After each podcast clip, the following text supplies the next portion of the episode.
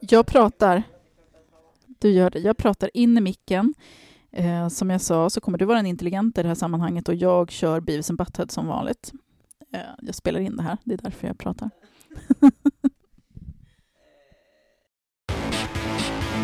Jag bygger, bygger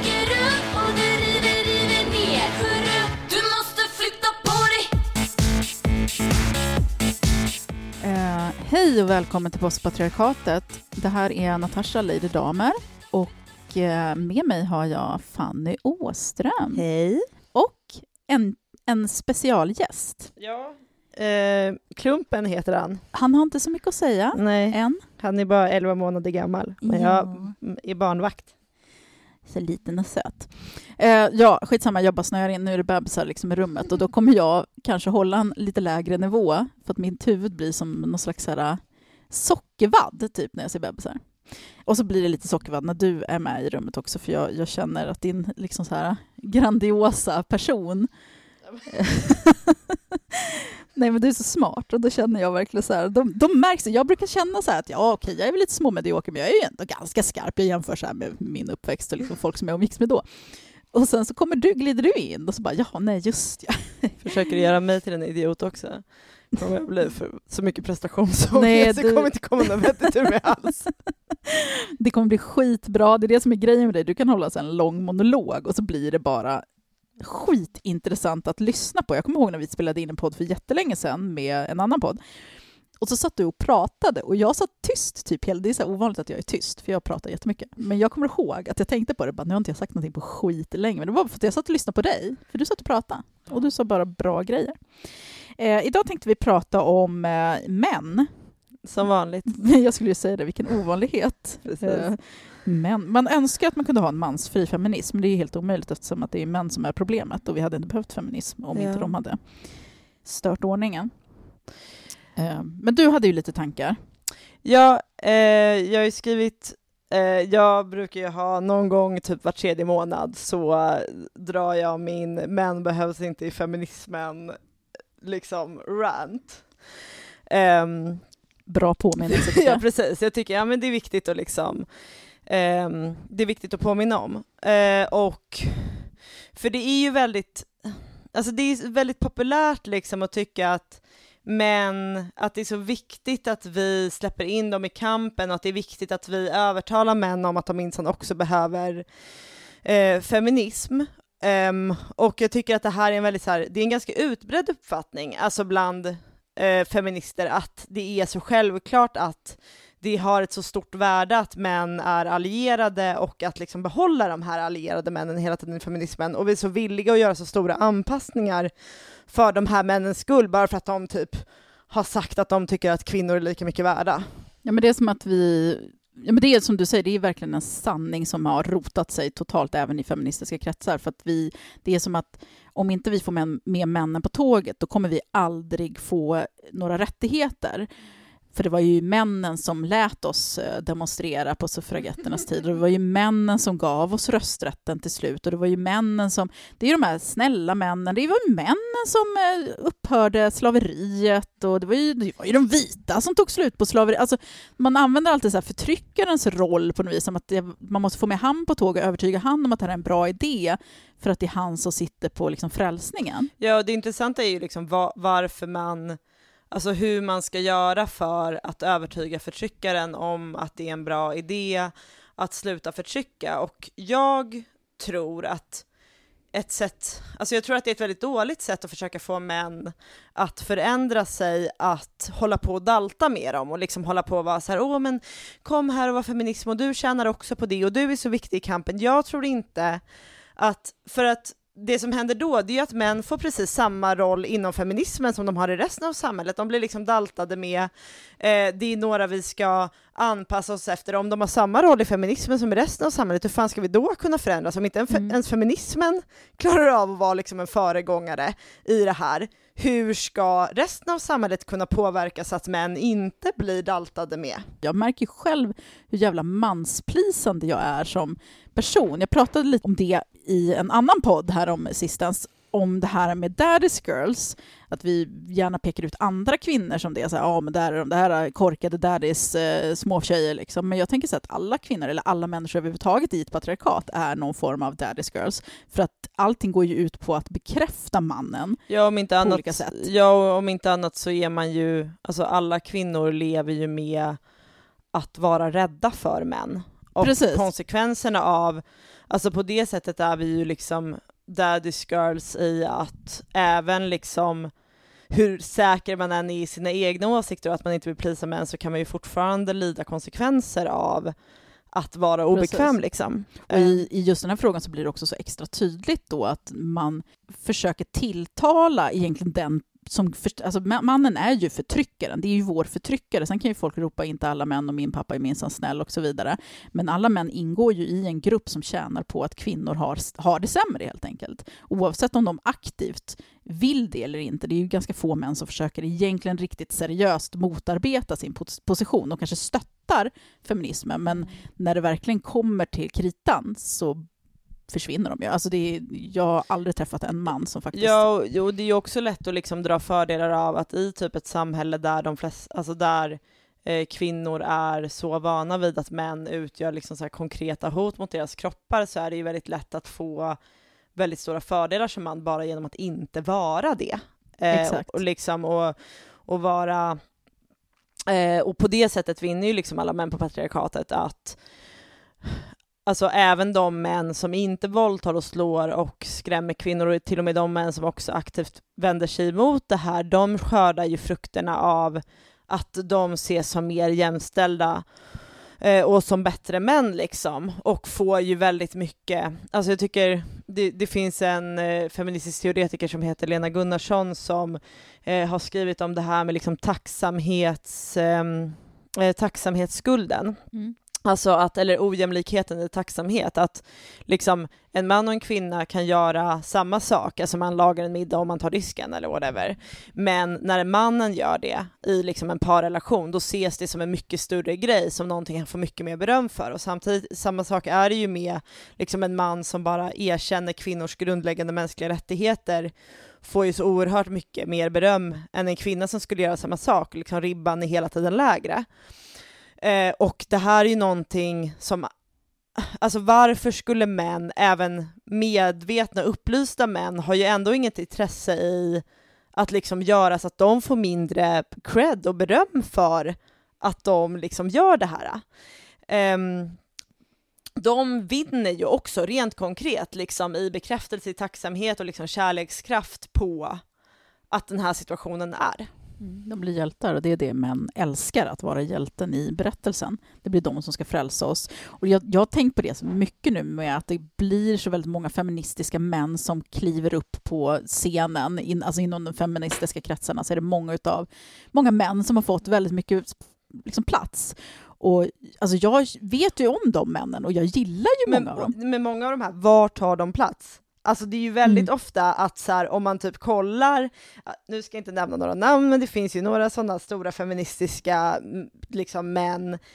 Vilka är det de får beröm för? Jo men det är ju oftast andra kvinnor, de vänder sig. De vänder sig i sitt liksom, personliga varumärke, sina texter och så vidare, så vänder de sig inte framförallt till män, utan till andra kvinnor som Mm. tycker att de är så himla bra och fantastiska. Man tycker att om, om ni ska vara liksom, om ni menar allvar med en feministisk kamp, då är det till andra män ni ska rikta er. Mm, verkligen.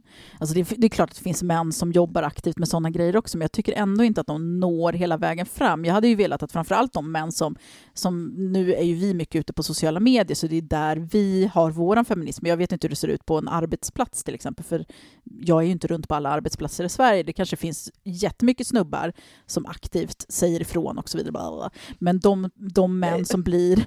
Nej, jag tror inte det. De vill inte vara som min man brukade resonera i början av vår relation. Att måste du vara så jobbig? Måste du sabba stämningen precis nu? Det var ju så länge sedan vi träffade de här. Måste du bråka? Tack och lov så är han ju faktiskt den som är pinsam idag. Eh, Men, men det är kanske för att jag ser på, jag inte fan vet jag. Men de män som blir någon slags feministiska förebilder, för då blir ju också förebilder för andra män. Att när de står där framme på scenen och tar emot en massa applåder och blir geniförklarade och älskade, och vi älskar dem. Jag kan ju tänka på så män som jag följer, som jag tycker är fantastiska, för de är så fantastiskt bra, de är kanske jättesnygga också, och man blir som, ja men herregud, jag är ett våp. Jag, Jag bara vet inte vad du pratar om. Nej, men jag känner själv hur jag blir den här äh, jävla kvinnan som bara åh gud, han är så himla, han är så fin.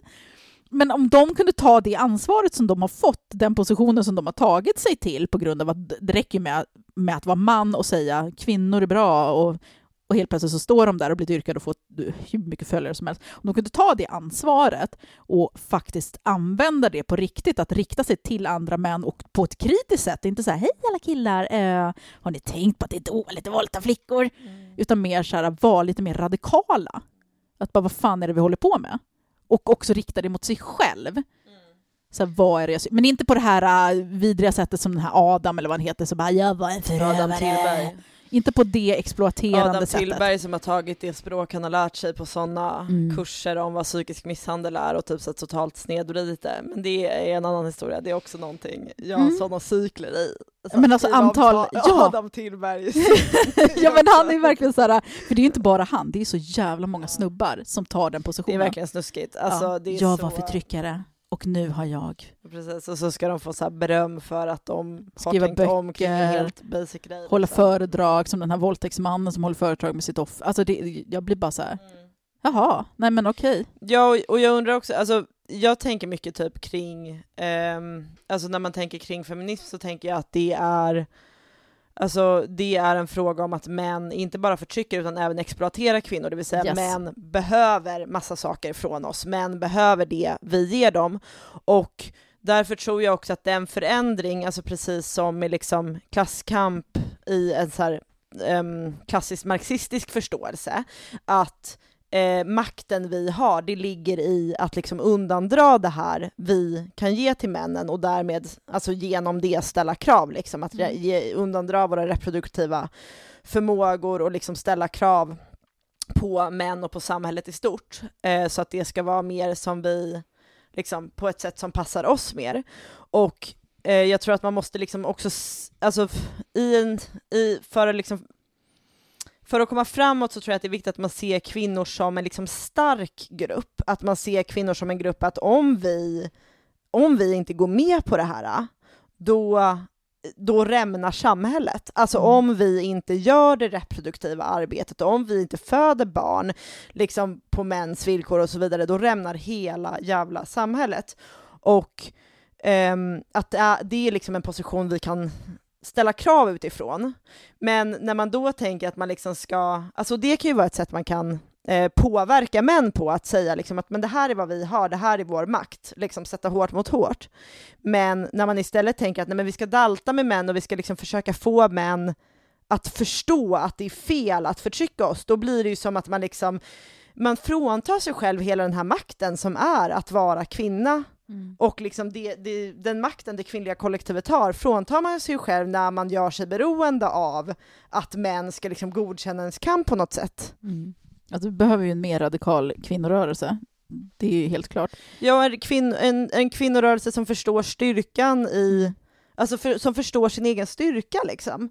Eh, och som inte blir, som inte hela tiden hamnar i det här att ja, men vi måste få männen att förstå att vi är människor. Men Det är handlar sånt, inte om- Nej, men det är också sånt dödfött arbete att göra, därför att det finns ingen människa som när de blir konfronterade med att de är idioter tar det till sig. Det är ju, bara det är ju en lång process att så här, du har gjort fel och så ska man ta till sig. Men om du då ska försöka få med män på tåget, för där märker jag så väldigt tydligt hur män gärna pekar ut andra som problemet. De, de kan säga någonting vagt om att jo, men jag är också en del av det, men det det, hur fan, borta ja, precis. Hur fan värst, får liksom. du män att sluta förtrycka genom att försöka övertyga dem om att de är en förtryckare? För de kommer aldrig ta till sig det. De kommer alltid så här, nej men jag är ju snäll, men jag gör ju inte det där. För det, har, det är ju en självbevarelsedrift som alla människor har, att man vill inte ta till sig att man är en jävla vidrig person. Nej. Så att hur fan ska man ta sig igenom bara det lagret av det här liksom försvars...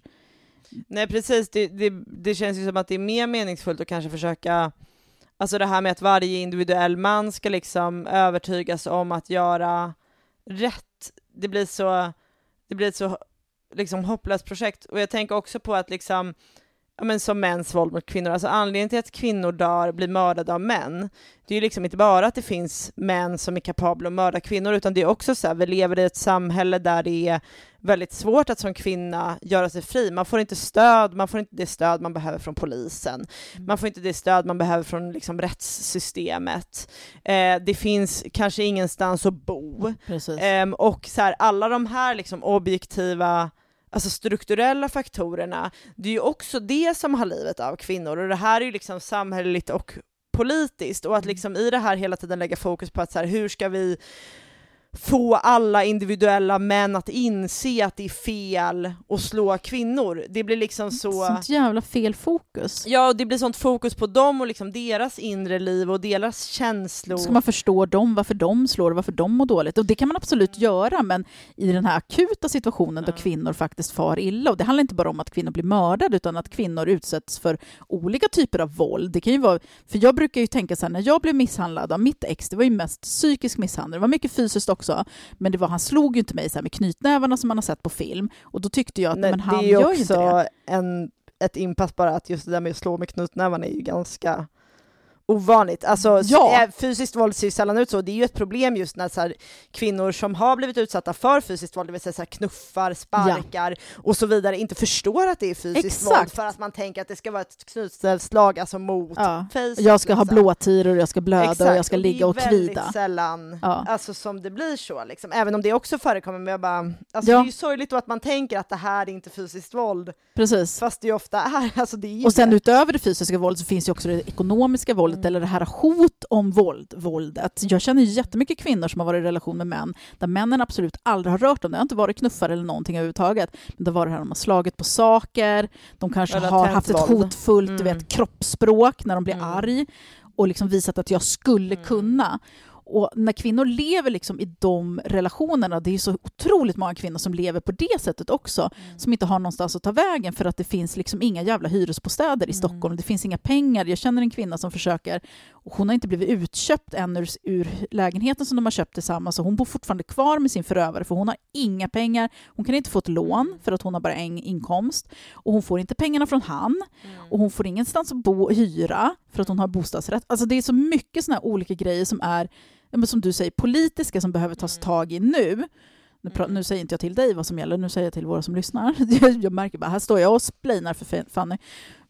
Men då blir det ju, för, för där handlar det ju om att politikerna inte vill gå in och börja säga, nej men oj, det där var ju jobbigt, vi vill ju bygga bo- bostadsrätter för det ger ju oss en massa pengar och eh, Jag menar att man inte ser det här som en högprioriterad liksom, Precis. fråga och också det är Hur- enklare då att fokusera på männen som slår, att vi måste ta och eh, få män att sluta slåss. Ja precis, och så ska liksom den här kvinnan leva kvar i den relationen där Mm. han så här, inte har gått över gränsen än. Alltså, det är ju väldigt mycket den också, jag tänker på den här Jonas eh, Hassan Khemiris sån, eh, novell som var i det här länsstyrelseprojektet om att få misshandlare att typ ringa någon jävla hjälplinje. Ehm, och där det verkligen var så här, ja, men innan det här slaget och liksom allting hade kunnat vara bra men sen så liksom lämnade han, lämnade hon honom för att han liksom så gick över gränsen. det, och det är precis. också en jävla mytologi kring det där att liksom Ja.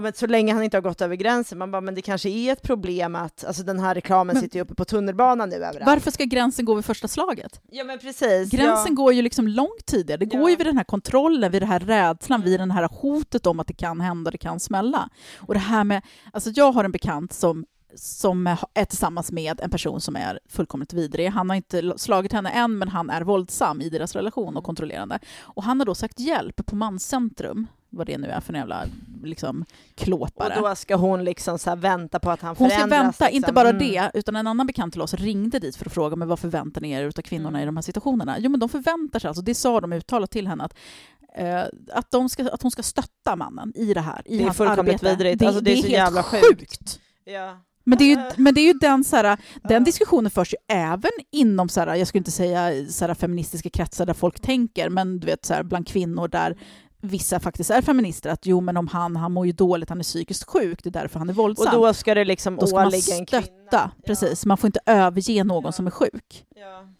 Nej men, ja precis, och det är ju verkligen det här att liksom branda att vara en misshandlande man som en sjukdom på ett väldigt så här, alltså man är inte, det är inte en sjukdom. Mitt ex var fan inte att- sjuk. Nej men precis, alltså så här, det är inte en sjukdom att utsätta någon för våld. Sen kan det ju vara så att det så här, finns psykisk problematik någonstans, men det betyder inte att våldsamheten Mm. är en sjukdom.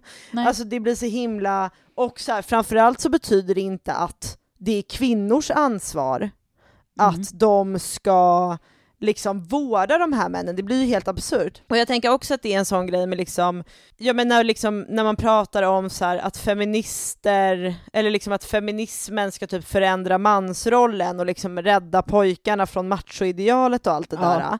Det går ju liksom också in i samma sätt att prata om den här typen av grejer, att det liksom hela tiden är kvinnors vi kvinnor ska vara liksom hela mänsklighetens vårdare. Mm. Och där tycker jag att så här, som, som feminist så tror jag, alltså, eller som feminister och som rörelse så tror jag att det är viktigt att vi börjar se mer till så här, okej, men kvinnor, det är en grupp i samhället, så här, vi är en klass. Vad har vi för intressen som klass? Mm. Vad är det vi behöver för att kunna driva vår kamp framåt och inte hela tiden försöka se till liksom så här, samhällets bästa, för då blir det ju att dalta med männen. Ja. Och det är ju inte som att de ser till vårt bästa liksom. Nej, för de är för upptagna för att tycka synd om sig själva Ja, och vårda sig själva och prata Ja. ut i killgrupper. Ja precis, och, och också att, liksom, att uh, säkerställa och använda den patriarkala makt som de har i samhället. Liksom. Mm. Att det är ju ingenting, de avsäger sig ju inte den som grupp. Varför ska vi kvinnor gå omkring och liksom dalta med dem?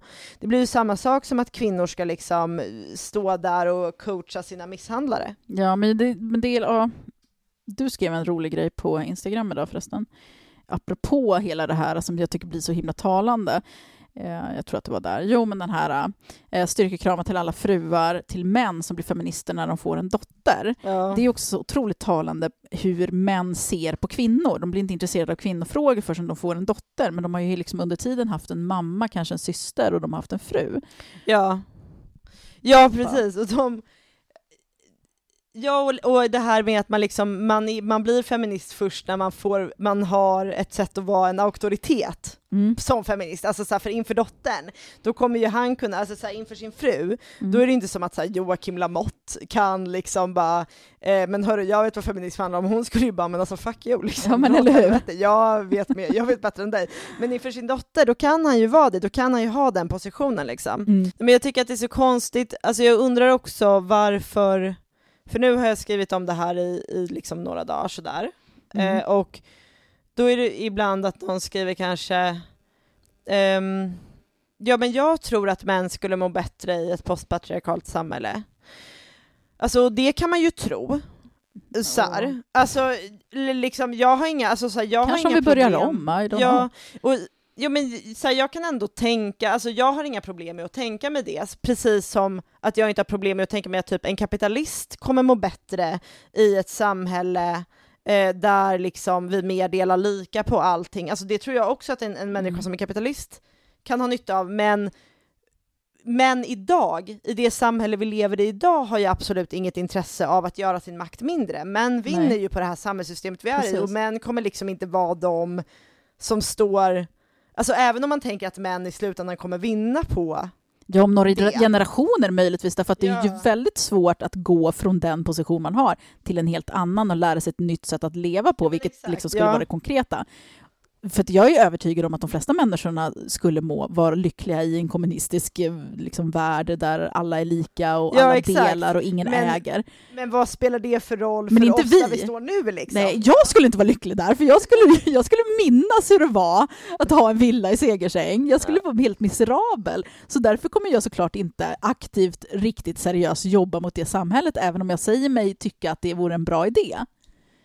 Och det är Nej, det man som är har ju grejen. sina liksom, eh, man har ju de intressen man har, alltså man har ju precis som folk har klassintressen så har ju män också intressen i liksom här sitt kön. Mm. Och ehm, män kommer att uppleva, alltså när, eller liksom i ett, övergången från ett patriarkat till ett postpatriarkat, det kommer män uppleva som en förlust av makt. Ja, men som ett jävla trauma. Det är bara att Ja. titta på hur metoo har tagits emot av, Ja, inte utav våldtäktsmän, utan av så här vanliga snubbar. Som kanske säkert Som också är förmodligen, våldtäktsmän. Men precis. ja, mm. Men du vet så här, allmänna opinionen, äh, så här att åh, metoo är så himla hemskt, nu vet man ju inte någonting, nu är man ju inte säker längre, nu får man ju inte bete sig som tidigare. Nej, precis. Så Nej. bara det har ju varit så här traumatiserande för snubbar. Så jag tror att, liksom, att försöka inkludera dem i feminismen, du kommer ju få sådana här ögontjänare, som när du tittar på så kommer de bara hej hej, jag kämpar för kampen, fast i själva verket så står de bara och låtsas liksom. Ja, grejen är att det duger också för mig. Alltså för ibland kan jag tycka att det finns ett sånt fokus på att så här, mäns inre känslor, liksom, tycker han verkligen att det här är rätt? Det skiter Mm. väl jag i. Alltså jag skiter i... Alltså så här, jag... Alltså det blir liksom... Jag struntar i om han så här innerst inne tycker att det här är bra eller dåligt egentligen. Det jag bryr mig om är ju liksom så här rent konkret, vad, vad händer här? Vad gör den här mannen? Alltså typ, jag struntar i, ja men som, eh, för att gå tillbaka till det där om kvinnomisshandlare och liksom objektiva strukturella faktorer som gör att kvinnor har svårt att lämna sina män. Alltså jag skiter i de här männen förändras i sitt inre och slutar vilja Ja. slå kvinnor. Det som är intressant är ju att de slutar göra det. Precis. Liksom. Och att hon får ta sig därifrån, Exakt, att hon har en det är möjlighet. hon som är intressant i det här, Ja. inte liksom att han ska få ett utrymme att förändras och förbättras. Och det blir blir det som hela tiden blir så osmakligt med den här grejen, att det som är viktigt är vad män känner och tycker och tänker om feminism och hur de utvecklas och deras personliga utveckling och deras känslor och aldrig vara det som det egentligen handlar om, att så här, kvinnor ska leva liv fria från våld och förtryck.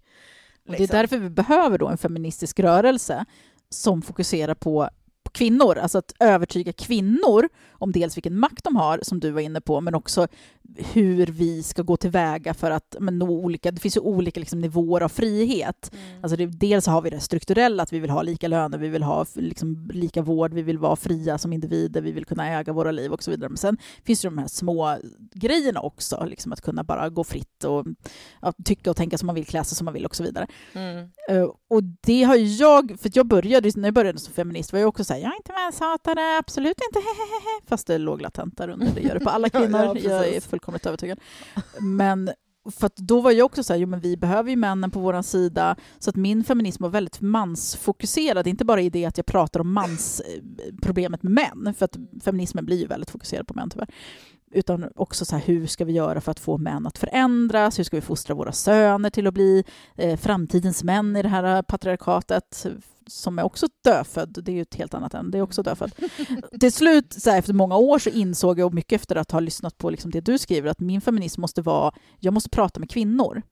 Mm. Och då, när jag liksom insåg det, då började jag också så här, "Ja, men jag är manshatare, jag skiter i er. Jag ville verkligen nästan så här, Det är så stöta ifrån med de jävlarna. Den, alltså för jag har också gått igenom den alltså utvecklingen väldigt mycket, att jag har Mm. tänkt att, så här, men det här, jag, att jag liksom, jag tyckte att det var liksom extra viktigt om en man har tyckt om det jag har skrivit, så jag Ja. tyckte att det varit extra stort och viktigt. Tills att jag bara såhär, men vänta, vad fan, alltså det är inte Alltså varför skulle det vara större? Det är också ett internaliserat kvinnohat Mm. och tänka liksom att så här, det män tycker och tänker om feminism är, alltså hur kan det bli så att liksom det män tycker och tänker om vår rörelse, Mm. hur kan det på något sätt vara viktigare? Det är ju helt absurt. Men det är ju för att man är en daddy's girl, för att man, Mm. så här, man vill ha pappas bekräftelse. Åh, nu tyckte han att jag var bra. Alltså jag tycker ju fortfarande det är roligt när jag får mejl från män som bara “jag lyssnar på din podd, jag tycker det är skitkul”. Där tycker jag att det är roligt också utifrån att jag är verkligen så jag hatar män, ni kan dö. Och så sitter det ändå män och bara lyssnar på det och tycker att jag är bra. Ja, och, och jag har ju ingenting Men- emot, alltså så här, jag har ingenting emot mot att män alltså typ läser det jag skriver. Jag tycker Mm. det är väl Nej, det är skitbra, skitbra. Så här, men jag tänker inte göra någonting Alltså, men det är också det där att så här, det finns ju den här föreställningen om att så här, allting som män ska ta del av, det måste vara så här, specialanpassat för deras känsliga små öron. ja. Att det kan vara så här, man bara, men alltså du, eh, men när folk skriver till mig så här, men få med femini- eh, ni måste få med männen på tåget. Man bara, men jag skriver alltså varje dag text som är helt gratis för vem som helst att läsa. Det finns ingenting som hindrar en snubbe från att komma in och läsa mina inlägg. Mm. Alltså jag, jag Men jag tror att män är som en helt annan art. För jag tänker så här på hur jag i position som vit kvinna till exempel, jag följer väldigt många svarta konton på Facebook som är verkligen de hatar vita. De vill säga jag kommer aldrig vara vän med en vit, vita kan dö, jag skulle aldrig hålla upp dörren för en vit tant och så vidare. Alltså verkligen så som hatar vita, precis som jag hatar män. Eh, Eller fast mer än vad jag hatar män. Och jag har inget problem med det. Jag kan sitta och skratta och tycka att fan vad ni är härliga liksom, som tycker så här om oss, för ni har ju helt rätt. Men sen tänker jag på att, för då tänker jag så här, men varför kan inte män göra det? Varför kan inte män bara ta till sig den här manshatande feminismen? Men det kan de inte, för de är män. Och jag som kvinna, även om jag är vit i den positionen, så är jag fortfarande kvinna och som kvinna har jag fostrat att ta hänsyn till andra människor och lyssna på andra människor. Så att för mig blir det enklare, fast jag säger inte att det är enkelt för vita kvinnor är skitdåliga på att lyssna på svarta kvinnor, men jag tror att det är enklare för en vit kvinna att lyssna på en svart kvinna. För en vit man i alla fall. Ja, ja. för att en man att lyssna på kvinnor överhuvudtaget. För att de har inte lärt sig det här att ta till sig andra, för de är som små barn. Så här, du vet, som min treåring är väldigt självupptagen, allting kretsar kring han. Och, och jag säger inte det för att raljera, utan jag tror liksom att många, jag märker det på män, jag känner att, men vad då? jag fattade inte att du ville, men jag har ju sagt det här till dig tio gånger Gösta. Hur kunde du inte fatta att jag tycker att det här är dumt eller att jag tycker om det här eller vi har varit gifta i 16 år, varför vet du inte att jag tycker illa om lakrits? För de, tar, de, de är i den här lilla självupptagna treåringsbubblan. Mm. Även rimliga, vettiga män. Hur fan ska de kunna ta oss till sig kvinnokampen om inte vi står och lockar med tuttar och godis liksom? och medaljer. Tuttar, tuttar och godis och medaljer. Ja, och det är ju verkligen en grej det här med att vara, att liksom män som är, alltså går in i feminismen med verkligen baktankar. Alltså jag tänker på den här, Ja. eller ja, jag ska inte säga något för mycket, men ehm, att det är ju verkligen inte ovanligt att man hör om män som har varit liksom profilerade feministiskt och sen hör man att ja, men han ja, kanske har våldtagit någon eller så har han kanske inte våldtagit någon men han har typ så här gått från Alltså så här, haft flera olika flickvänner Mm. inom typ den feministiska rörelsen och man märker att han har använt sin cred som feminist för att få liksom så För här, att få ligga. Ja, och för att få ha relationer med de här kvinnorna Mm. liksom, med allt vad det innebär. Och så, ja, alltså det, Jag tänker spontant på tre män just nu när du säger det. Jag kan komma på tre snubbar bara så här, ja, top of my head. ja men de Som flesta har gjort den kan ju, och det är roligt, ibland skriver man ju om någon av de här, alltså, ja, ibland så här, någon liten hint typ så här, och då, ja, men jag, det var en av de här männen som jag skrev om för, för några veckor sedan, en så här liten hint. Ehm, och eh, då var det ett av hans ex skrev till mig så här, en halvtimme senare bara, menar du den Mm. här killen, jag var ihop med honom och han var, det, alltså så här, det är verkligen Ja. en grej liksom. Och, eh, och det där är ju någonting, alltså så här, man får ju lära sig att så här, man ska inte, alltså typ att det skulle vara, alltså ibland kan jag nästan tycka att det finns en attityd kring det här att man är nästan sexist om man tänker att män är feminister för att få ligga. Mm. För att män kan minst vara feminister av andra skäl också, alltså absolut, Sure. så kan det vara, men Men de utnyttjar ju tillfället när det kommer. Ja, precis. Och det är ju också väldigt vanligt att det inte är så. Och det är också någonting, alltså så här, om vi inte kan skydda oss i feministiska rum mot den här typen av män, vad fan är det då bra för? Alltså om vi inte ens i feministiska rum kan se till att så här, vi inte släpper in potentiella våldtäktsmän. Vad, alltså, v- vad ska vi med vår rörelse till? Liksom? Precis, blir alltså det är så sjukt. Och grejen är ju att de blir ju också untouchable. För att vi kan ju hänga ut alla de här andra snubbarna som inte är feminister. Vi kan så här, äh, lägga dem framför tåget och bara den här snubben han har gjort de här grejerna och han är ett jävla svin och alla kommer skriva under på det och bara så ah fy fan jag stöttar dig, systerskap och så vidare. Men när någon av de här feministiska männen, de som jag tänker på i mitt huvud just nu, jag ser sällan kritik om dem. Och skulle man kritisera, då skulle man ju få hat emot sig för att hur Ja, kan du så här, ja, inte, för då blir det, alltså det är ju det som är grejen också, att så här, då blir det som att plötsligt är det, ligger det i oss, vårat intresse som kvinnor, mm. att eh, de här männen, att skydda de här männens rykte och det blir ju helt sjukt. Alltså det är Ja. därför man måste vara skeptisk från första början och liksom aldrig, alltså jag tycker på riktigt aldrig att man ska ge män den typen av status i i den feministiska rörelsen. Alltså Nej. aldrig, inte jag tycker man ska dra öronen åt sig också när de tar den positionen. Absolut. Därför att som feministisk man så ska du inte försöka bygga en plattform inom feminismen. Du ska Nej. inte det. Det spelar ingen roll om du pratar om mansfrågor eller vad det Nej, ja, men precis, ju, återigen det här med att det, det är så himla uppenbart att de, de här plattformarna väldigt ofta är så extremt riktade mot kvinnor. Mm. Alltså det är ju liksom, det är ju på riktigt, alltså män som sitter och skriver saker som kvinnor har skrivit i alla tider, som får applåder från kvinnor som redan vet det här. Mm.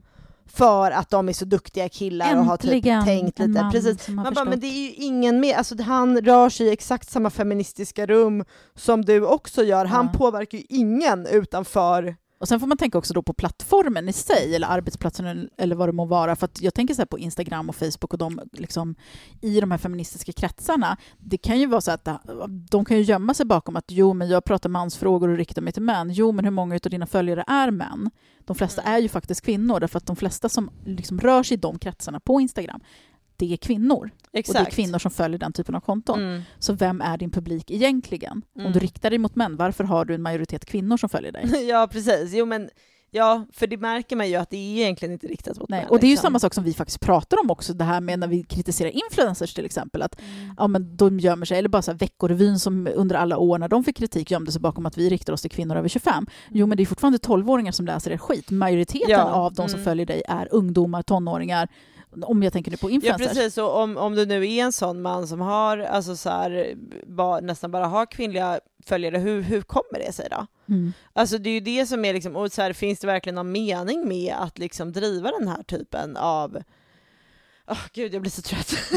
nej, men, nej men jag tänker också på det här liksom, den här eh, uppfattningen om, nu byter jag lite ämne, Ja, men kör. jag tänker på den här uppfattningen om att män skulle vilja byta, alltså för det här med, ofta så, vad, vad okej, män vinner på feminism, ja, men vad är det då män vinner på feminism?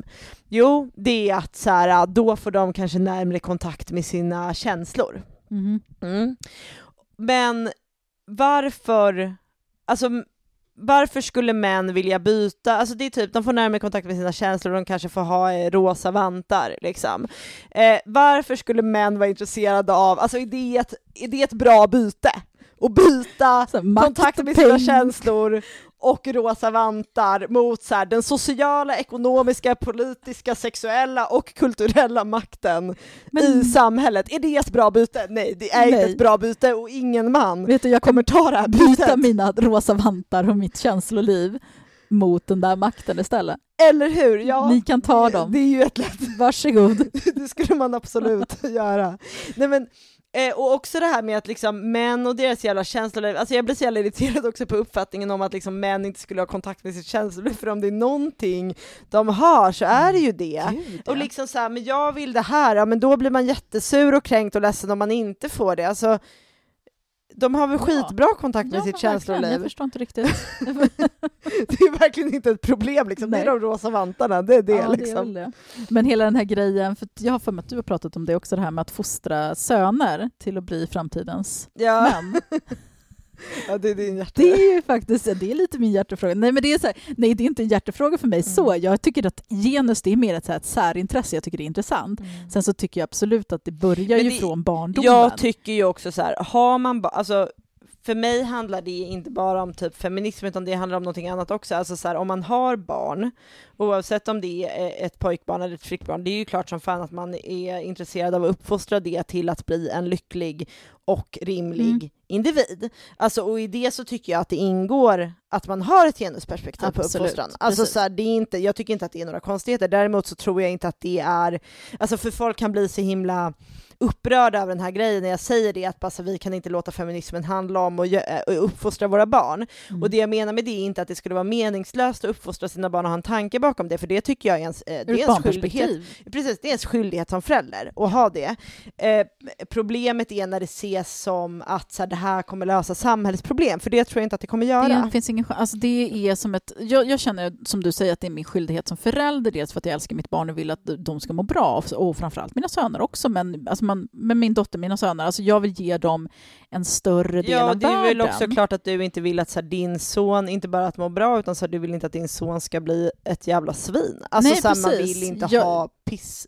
Exakt. Man vill inte ha taskiga barn. Nej, liksom. och det, det gäller ju liksom inte bara att jag vill fostra honom till en framtida man, utan så här, under tiden på vägen dit, så här, jag vill inte att han ska vara den här killen i klassen som retar den andra killen i klassen som har rosa vantar och så vidare. Ja, Eller skriker hora till sin klasskompis. Precis. Så att det, är ju, det är ju hela den grejen. Sen kan man ju absolut uppfostra sina barn att bli så utan ett genusperspektiv. Eh, men jag tänker så här att just med genus så har jag inget annat val, för självklart vill jag ju någonstans förbättra framtidens män. Men jag tror inte att det är en lösning. Jag tror, dels så tror inte jag att vi har tid att vänta. Vad då ska alla så här tanter och äldre kvinnor, ska de liksom få dö i det här Ja, oss, vi ojämställdheten medan vi, liksom. ja, precis, medans vi Mm. väntar på att någon slags framtidens man om 70 år ska ha förbättrats och blivit bra. Men det är ju återigen det kvinnliga självuppoffrandet, liksom, att så här, Mm. ja men det här, det passar inte nu, vi tar det någon annan gång. Det är precis som liksom så här, Mm. när kvinnor inte, kvinnlig rösträtt inte var någonting man skulle prioritera, för det var annat Ja. som gick först. Det är alltid det, liksom. det är Precis. annat. Det blir Det bättre sen, om skjutas- ja, 100 men år, precis. 150 år, om 70 år fan, kanske. jag vill, ha, jag vill leva i liksom ett jämställt samhälle nu. Precis ja. nu. Och sen så tror jag också då att det är egentligen ett dödfött projekt. Alltså, det är klart att jag tror att, att det ger lite grann. Jag tror att det gör skillnad, annars hade jag inte engagerat mig så mycket i genus som förälder. Men jag tror inte att mina söner kommer att växa upp och vara någon slags upplysta speciella män som aldrig någonsin förtrycker, därför att de växer upp i det här systemet. Ja, och har man den uppfattningen också, då är det ju väldigt lätt att man också blir ganska svårt att se när ens Mm. söner kanske inte är så jävla softa.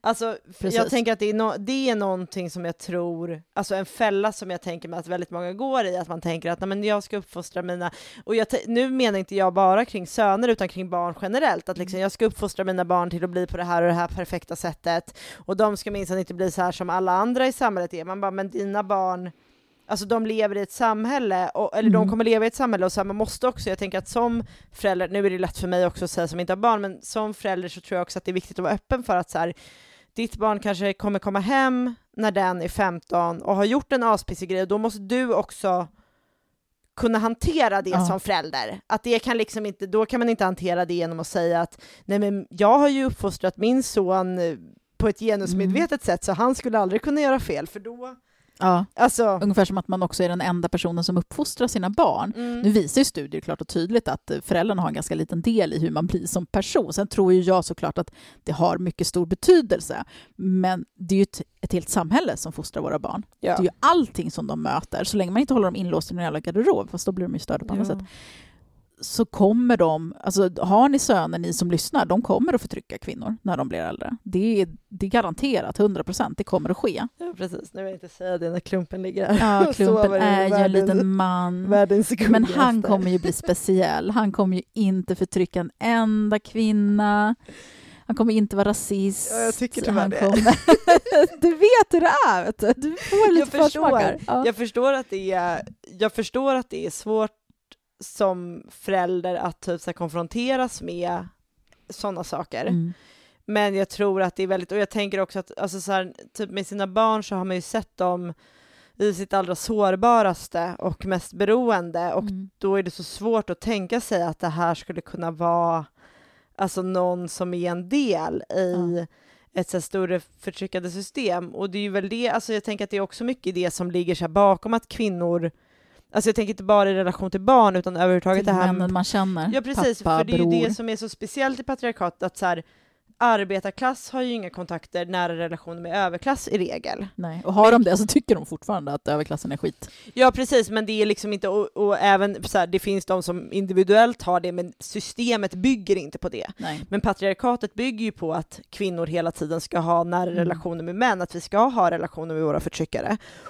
Och det gör ju också att vi hela tiden är tränade i det här att se liksom det inre, alltså det Mm. inre känslomässiga hos vår förtryckare. Mm. Och då, ehm, alltså, och det är ju också det som gör att feminismen är så sårbar för den här typen av tankegods, att vi liksom ska, vi ska dalta med männen, för att liksom man tänker precis på de män, ens pappa, ens brorsa, ens kompisar, ens ja, partner. Ehm, jag bara, jag är homosexuell, jag Jag vet inte. sysslar inte med sånt. Nej men man, sin pojkvän eller man. Eh, och så ser man att men han är ju, han har ju den här mjuka sidan, han har ju den här känslomässiga sidan som jag älskar. Eh, så här, varför kan inte den, alltså varför ska inte den stå i fokus liksom, Mm. honom som människa? Och jag tror att det är också en del av problemet att kvinnor hela tiden måste Ja. se sina Det- förtryckare som precis. människor. Det plus hela den här synen på att om du är en dålig människa, om du är en våldtäktsman eller om, om du är liksom, mm, har slagit kvinnor eller är på något sätt dålig, då är du 100% dålig. Då kan du inte ha några, du vet liksom det här som den här äh, Katarina Wenstams bok En riktig våldtäktsman tar upp, att det är liksom vanliga män. Och det märker man ju när man pratar om våldtäkter och våld mot kvinnor. Då kommer folk, det där är inte riktiga män, det där är något annat. Men det är ju vanliga män. Nej, det är absolut inte Det är vanliga ju män. också så att liksom typ i, alltså i våld i nära relationer, då är det ju en grej att så här, den här växlingen mellan värme och våld, Mm. alltså den är ju, eh, det är ju en del av misshandeln. Alltså de Ja. perioder när han är snäll mot henne, det är ju också en del av att få henne att stanna kvar. Alltså Mm. det ingår ju i liksom hela dynamiken. Ehm, och alltså jag tänker att liksom, och det på en större skala är ju också det här att liksom, men alla, det är ju det som är grejen, att de här männen är inte Ja men liksom, de skulle ju aldrig få komma oss så nära om de var skit rakt igenom. Det är ju för att de inte Nej, är men det som världen de kan är ju inte nära. liksom en, en Batman-film he- heller. Alltså världen är inte på det sättet att så här, är du, det här är vi de som onda, där har vi Mm. de som är goda. Utan folk har ju, alltså jag tänker på min förövare eller mina förövare, de har ju haft goda sidor och det har inte varit fejk. Det har inte varit att de låtsas för att komma nära, Nej. utan de har ju haft genuint goda sidor som visar sig på Mm. olika sätt. Men sen har de haft sidor som är livsfarliga eller som är förtryckande eller kränkande på olika Mm. sätt. Och människor är så, människor är komplexa. Och det är alla människor. Jag har också usla sidor och jag har också problem som ja, jag behöver ta. Inte... Jag våldtar inte folk Nej, generellt, nej, men jag precis. deltar ju Alltså- också i ett annat förtryckande system Ja. som jag inte aktivt motverkar så pass hårt som jag egentligen borde. Mm. Och alla människor är ju liksom Ja, men man är ju komplexa. Och jag tänker sen när jag jobbade på förskola så la jag märke till en grej med pojkarna som betedde sig väldigt illa. Det var ju ofta att det fanns en typ kille som var, le, inte ledaren, men den som de andra såg upp till. Och att många av de pojkar som var, det här vi pratar tre, fyra åringar, så små småsöta gullgrisar, och att de då man märkte på dem att de egentligen inte ville delta i det dåliga beteendet. De ville inte härja, slåss, leka krig, eh, knuffa flickorna, bete sig illa, men de hakade på för att de såg att den här ledaren gjorde det, för de trodde att det här var det som förväntades av oss, eftersom att han är ju den som bestämmer här, det är han som styr. Och så plus förväntningarna från gruppen utav de vuxna, för man pratar ofta till barnen som en grupp, så här, kom igen killar, sluta bråka, så det blev väldigt så här, det blir den kulturen. Men sen när man började granska också de här pojkarna, för att jag jobbar på flera olika avdelningar, alltså jag har jobbat med många olika barn, så att jag har träffat många av de här barnen som beter sig på det här sättet, som också är ledarfigurer. Men sen när man lär känna dem så märker man ju att det här är ju jättegulliga, fina pojkar som kanske har problem med att de inte har fått lära sig att använda språket istället för knytnävarna. Och man ser, och, och när man gör det, speciellt med vi kvinnor som har ofta kontakt med yngre barn eller som har bra kontakt med våra brorsor, vi växer upp med dem och så här, man lär sig att se också att det här dåliga beteendet beror egentligen på något annat och att de egentligen inte vill delta i det men att de inte vet något bättre sätt för de har aldrig fått lära sig att hantera känslor och de har aldrig fått lära sig att göra det Precis, här. och var går gränsen där för när du börjar tillmäta någon typ så här personligt ansvar för sina handlingar? Alltså det där, och det men vi är tycker svårt. synd, vi tycker synd om dem. Ja, vi så här, har sån jävla empati så att vi låter Ja, men det, det, männen får sätta agendan inte bara i samhället utan i de feministiska frågorna. Men, men jag tänker att det går ju också tillbaka till det här, alltså, för jag tänker, alltså, om man nu ska tänka på det som så här att män har en oförmåga och det är därför att de gör det de gör, då blir det logiska blir ju fortfarande att rikta sig mot kvinnor i nöd ja. och ja, stärka upp dem. skit alltså- i dem liksom, alltså männen. Ja, nej men exakt. Och så här, det, alltså, för jag tänker väldigt mycket att liksom ett sätt att få män att faktiskt genuint förändra sig, det är ju om de blir tvungna att göra det för att de inte hela tiden blir daltade med av kvinnor. Om kvinnor skulle sluta göra allt det här känslomässiga arbetet och hushållsarbetet och så vidare för män, då skulle ju män alltså tvingas till att ta ett annat känslomässigt ansvar Ja. över sig själva. Och det tycker jag är en här aspekt som går alltså förlorad i det här, att jag tror att liksom en stor anledning till att män inte gör det här, det är ju för att de inte måste. ja, Och, shit. och liksom, ehm, hur hjälper vi dem genom att liksom fortsätta och serva dem liksom? Nej, men det gör, alltså jag tänker bara på så män som man känner som har blivit dumpade av sina fruar, så står de där helt plötsligt, de har aldrig tagit något ansvar för hem, för barn, för relationer. Och, Det eh, finns ingen grupp som jag har mindre sympati för. nej, Alltså, verkligen, det är så verkligen inte. Men jag har ju sett alltså. män som Ja. har steppat upp. Som så här, shit, nu förlorade jag min familj, men jag vill inte förlora min relation med mina, mina barn. Så att de steppar upp och blir den här pappan, börjar laga mat, börjar tvätta kläder, börjar handla kläder, börjar gå på föräldramöten. Nu är det här kanske en ovanlig grupp män, för att jag tror att de flesta män är sämst Nej, men jag, men jag tänker att det Men ändå... de har ju ja. den förmågan, därför att människor har den förmågan. Fan, tror jag visste någonting om barn när jag fick min första bebis i arm- armarna? Liksom. Man lär sig, man anpassar sig för att människan har den kompetensen. Och män har ju för fan byggt raketer som åker till månen. kan diskuteras, men det är vad vi tror på. Ja, De har varit delaktiga i alla fall. Ja. Om de kan det, då kan de Ja. för fan lära sig ta ansvar för sina egna Ja. jävla rövar. Men de behöver inte. Och sen tror jag också, för det märker jag bara på att jag har gjort en klassresa och märker hur, hur man vänjer sig vid livssituationer. Jag tror att Mm. män, dels behöver de ju aldrig ta något ansvar, det behöver inte pojkar, alltså mamma tar ju Mm. hand om allt, flickor får ju lära sig oftare. Och så växer de upp i det och då blir det att man nästan skapar, det blir en sån här tillgjord eh, oförmåga. Det är inte det att de inte har förmågan som eh, liksom, Mm. biologiska varelser, utan det är att de vaggas in i den här bekvämligheten, Ja, så de eh, slutar Exakt, liksom... och jag tror säkert att det är så att den oförmågan Alltså men jag tycker det finns en intressant så grej i, ehm, vad heter hon, Karin Holmberg har skrivit den här boken, Det kallas kärlek, Ja. som är så här en studie av jämställda par. Jag har säkert rekommenderat den i varje poddavsnitt jag varit med i. Förmodligen, för den är grym. Ja, ehm, och där skriver hon om typ, ehm, alltså när, när om ett par flyttar ihop då, och mannen kan mindre än kvinnan om hushållsarbete och sånt, då är det liksom, när hon ska lära honom, då är det en jävla kamp. Liksom. Det är inte alls självklart att, han ska, att hon kan liksom säga att men vet du vad, jag vet faktiskt mer om hushållsarbete så nu lyssnar du på mig och du, nu gör du som jag säger. Men om det är tvärtom, om det är kvinnan som flyttar in och med en man som liksom själv har bott själv och vet mer om hur man liksom sköter ett eget hushåll, då är det mycket mer att hon är mycket mer benägen att anpassa sig till Mm. eh, honom, såklart. Såklart. Alltså för att ehm, Ja, och, och då handlar det, det handlar liksom inte om vad man kan i grunden, utan det handlar ju också om vad man har, alltså hur villig man är att anpassa sig efter en annan människa helt enkelt. Och där är det ju så Kvinnor att män ligger i mycket det där. bättre. Det där Ja. jag, kan jag så tänka ur min egna relation med att jag är gift med en man, jag har barn och så vidare och hem. Och, och det där har jag tänkt på på den senaste tiden när vi pratar om barnafostran, så här, för nu börjar våra barn bli lite äldre, nu märks det vilka misstag man har gjort. Och, och då menar jag alltså vilka misstag vi har gjort i vårt föräldraskap när vi har betett oss fel och det får konsekvenser. Och då har jag pratat mycket med Oskar om sådana grejer och jag märker ju att när vi är oense när det gäller barnafostran, då har ju jag ändå så här, i alla fall ett 15 års intresse att luta mig tillbaks på, där jag har läst varenda jävla föräldrabok som finns, jag har diskuterat, jag har deltagit i, liksom suttit i, jag fan, har ju egna föräldragrupper på Facebook. Ja, och han liksom bara, nej men jag tycker, jag känner inte att det här, jag tror inte på det här. Och så bara, vad, vad vet du ens?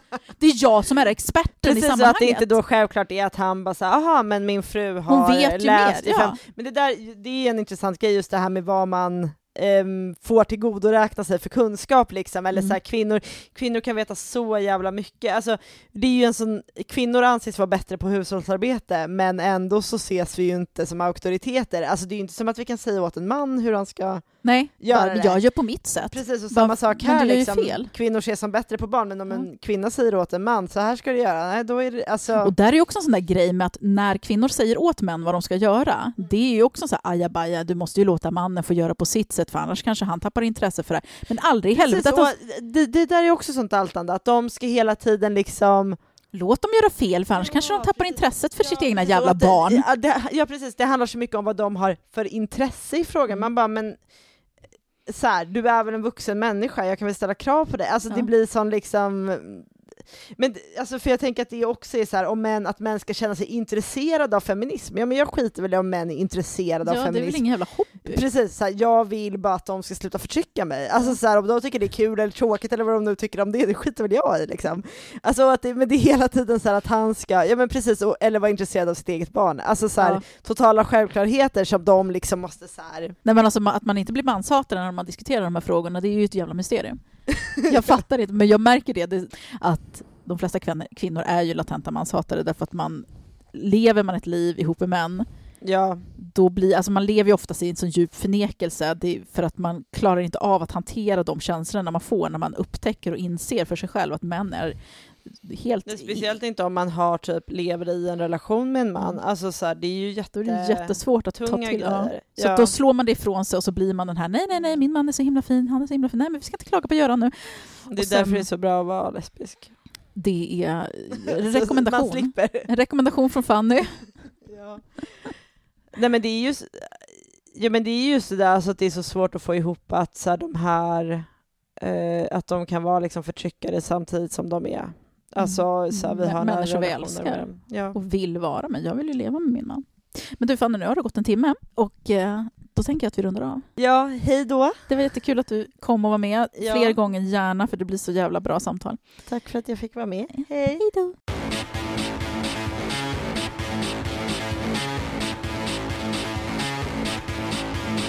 Bygger, bygger upp och du river, river ner. Du gör mig så lack, du vägrar ge upp. För jag klättrar, klättrar upp